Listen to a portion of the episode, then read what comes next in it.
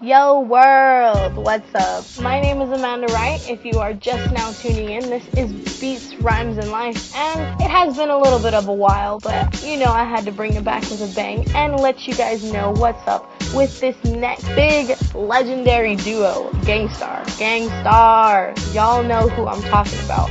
And if you don't, then you guys are hiding under a freaking rock, dude, because Gang Starr is probably one of the biggest assets to hip hop today and its culture. And probably one of the most like enlightening groups out there. They taught me so much, dude. They really did show me another side to hip hop and that it wasn't just all about the flashiness. It wasn't just all about the music. It was there was a lot more to it and it really helped me appreciate the difference between just different lyricists. Like you can once I once I tuned into Gang Starr, once I really do- dove into them, there was just a whole different type of taste of music that I had, honestly, especially with lyricists because you know they had to be able to you know meet up to the par of Guru, the legendary Guru. I'm sure you guys know who Guru is. Guru is well known for Gang Starr. The two well-renowned guys who are accountable for Gang Starr's rep is Guru and DJ Premier. Guru, his name is Keith Edward Elam, and they used to call him Keith E. He's the vocalist, the lyricist, the man with the message. He was something else. Rest in peace, my brother. And we also have Mr. DJ Premier, who was the producer. His real name is Christopher Martin. But Gang Starr, Gang Starr didn't always consist of just those two guys. It was actually, um, it actually had consisted prior with a rapper Damo D-Ski and DJ Wanna Be Down before DJ Premier had came into the game. And um, it did also consist with Mr. Guru, but the the old Gang Starr group, um, they were more so accounted for tracks like The Lesson and Bust a Move, which were both produced by DJ Mark the 45 King. And at the time, they were still a Boston-based group. But um, in the end, you know, all these guys, they all have their own life path ahead of them, so they decided to go their separate ways and pursue more appropriate projects for themselves. So yeah, while all of that was going down, um, DJ Premier, on the other hand, he had relocated to Texas because he was attending college. But um, he left a trail of mixtapes behind with him. He was already pursuing his individual career as a producer, and like I said, he had already left a name for himself. So what he did is he created the Inner City Posse, which got plenty of record companies' attention, and was actually offered a contract with Wild Pitch Records, but only if he got rid of his rapper. So, since that happened, Guru had been looking for a group to be plugged up with, and he needed a rapper, Guru needed a DJ, so you know, it just kind of all worked out. And what happened was Guru and him met, and this just royal marriage in hip hop was formed, and it was just destined for greatness ever since then. Guru was born July 17th in 1961. Cancer, what's up? He was born in Roxbury, Massachusetts. Guru actually stands for Gifted Unlimited Rhymes Universal. That's his acronym for his name right there. And honestly, just that in itself tells you how awesome he was as a person. Like, Gifted Unlimited Rhymes Universal. This cat was gifted. He was blessed. It was something, there was just something about him. The way that he held himself, the way that he talked about things, and the way that he was willing to step out of his boundaries to get a certain message across. He was blessed. He was gifted with something, and he was meant to do great things. He was born the son of a Boston um, municipal and superior court judge. He then moved to Brooklyn following his graduation with a degree in business administration from Atlanta's Morehouse College. Um, I'd say a lot of his influence being his influence from like his lyrical influence. The reason why he was so passionate about giving back to people and he was so passionate about lyrics with substance. He wanted he really wanted to rap about something that was gonna move you. He wanted to rap about something that actually that actually was gonna do better. He wanted to send out this message and show people that I'm using hip hop to promote positivity. And what he did was he actually worked previously as a counselor in a maximum detention home in Boston. And I do believe that that is probably the reason why he got such a, he became such a heavy and deep lyricist because he's seen a lot of shit going in there and he's seen a lot of things that people went through. So he channeled all of those energies and all of those experiences that he had in that detention center, and he incorporated into his music. And that's why he was considered such a hip hop pioneer because he was like he was preaching. He was preaching about the real shit and the raw shit of the industry and just of life and what was going on in the world. It wasn't just about all the flashiness. It wasn't just about all the materialism. It was about hip hop and it was about the rawness of the music and what was really going on in the world. So that's why Guru has such a reputation for himself. And that's just him lyrically. We haven't even dove on to what he, how he was as a producer and just what he did on his solo career. But let's not, let's, let's not uh, give Guru too much shine, even though he was so much of a, a great artist. Let's, let's, let's talk about DJ Premier now. DJ Premier, well, he's a dope ass he's a dope ass producer nonetheless like it always takes two to tango. It's not just one person it wasn't a one man group this was a two man group and it was equally shared that way. Alrighty so dj premier christopher edward martin was born march 21st in 1966 march 21st aries gang. But anyways um he was born in Houston, Texas, and was then raised in Prairie View, Texas, before living in Brooklyn, New York during his teenage years. He attended Prairie View A&M University, where he owned his musical skills as the campus DJ.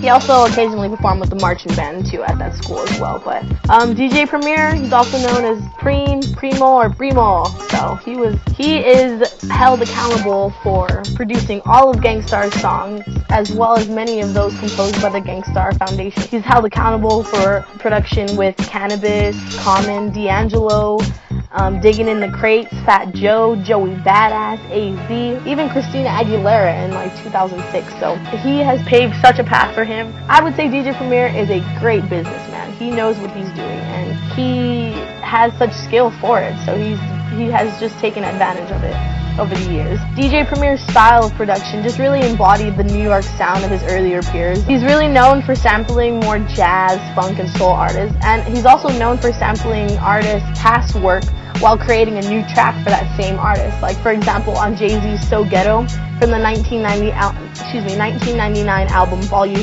Volume 3, Life and Times of S. Carter. So that was pretty cool. That was a new approach to the production game as well. And like I say, he just has a lot of credibility and a lot of work that he has had with a lot of other artists. So Premier and Guru, nonetheless, even before them two had came together, they already had a name for themselves in the industry. When they first linked up with Wild Pitch Records and they decided that they were going to be working together as a duo, they both were still working over the phone because Premier was in school, Guru was in Brooklyn, and they were mailing each other's tapes and trying to collaborate their first album over the phone and over mail. So this is pretty interesting because their debut album in 1989, No More Mr. Nice Guy, was completed in about 10 days, dude. So with that album, it just got so much attention that it picked up airplay on Yo MTV Raps, which then got the attention of director Spike Lee, who at the time was filming the movie Mo Better Blues with Branford Marsalis. So they tracked down Gang Starr and they were like, yo, dude, like we really do like your, what you guys are bringing to the table and we want you guys to be a part of what we're doing. They asked them to cut a recording of Lotus Eli's poem about the history of jazz, and they asked them to cut it with a hip hop rhythm for the um, conclusion of the movie soundtrack, which then produced the song Jazz Thing. So it all just was a ripple effect from there. Um, after Jazz Thing, they then produced Step in the Arena and Daily Operation as they began to lay a foundation for their career. I just love Gang Starr so much because just their lyrics just had so much substance in it. It wasn't it wasn't just me listening to a rapper talking about tits and ass and whatnot. Both Guru and Premier have striven to be seen as individuals outside of their Gang Starr hallmark. They did this joint collaboration with the Dream Warriors on I've Lost My Ignorance which increased their profile with their solo projects. So Premier went on to produce widely for like KRS-One, Big Daddy Kane, Heavy D, and amongst many other artists like I had mentioned prior. Guru, he set up these winning jazzmatazz situations, and it really just compromised like his distinctive rap styles with the best of modern freeform jazz. Like it was it was dope because it was like he was getting the modern day jazz as well as the classical jazz. Like he was getting a piece of each generation. Think of it that way. He was getting the old school root of um, jazz and hip hop, as well as what he was bringing to the table. That new lyricism, that new raw lyricism that he was bringing to the table. And he was collaborating with all the old school artists as well. So like this Jazzmatazz situation that he was going on, it really skyrocketed for him and it helped him in his solo career because he was collaborating with a lot of old school artists and a lot of people appreciated his sampling for that. So Guru and Premier being a little bit preoccupied with their solo careers, just as time passed, like rumors spread about them speculating a split up um, between the duo. And uh, out of nowhere, they came back with a vengeance with the album Hard to Earn. And it took them back to their roots with their best flowing freestyle skills. And this was actually their second outing for their posse, um, the Gang Starr Foundation, that Guru had formed with all of the rappers like Jeru the, the Damaja, um, Big Shug, Lil Dap, and Malachi the Nutcracker. So that was a really big deal for them in the Gang Starr Foundation. So after a pretty prolonged absence, they finally returned with their very legendary and inventive 1998 Moment of Truth album. That like I, I feel like they let that album out and then they just let everybody sit on it because it was a fucking awesome album, dude. Like the Moment of Truth that's exactly what it was. So they then put Gang Starr on an extended hiatus to concentrate on a number of solo projects. Like I said, these two cats were just, at the same time, they were very good businessmen. They knew what they were doing. They knew, they had a plan and they went with it. So it was a pretty pleasant surprise to see them return in 2003 with a new album, The Owners, and then in 2006 with the Best of Compilation CD that they had made as well. Throughout this time, they're all working on their solo careers and whatnot. Um, Guru actually got sick, he got cancer. And around this time, um, as they were doing their own thing, Premier and Guru. Guru actually befriended a new DJ. He actually, this is his new wingman, DJ Solar.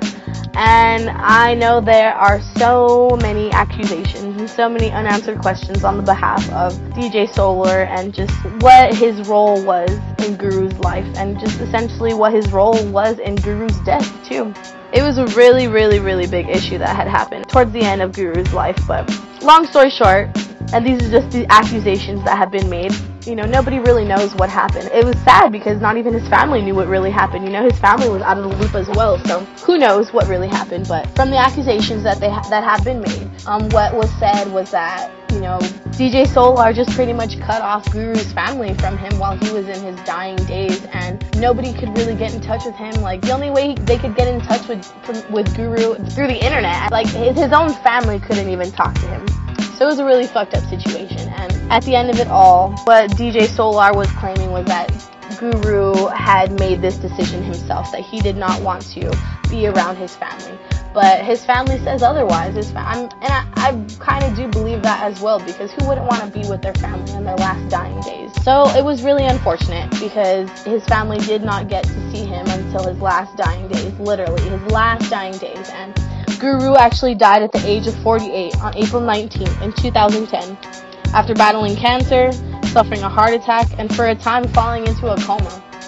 And that was the day that a legend left us. But just the way that the situation un- unraveled with DJ Solar and just his family and with Premier, it was really unfortunate how that all happened.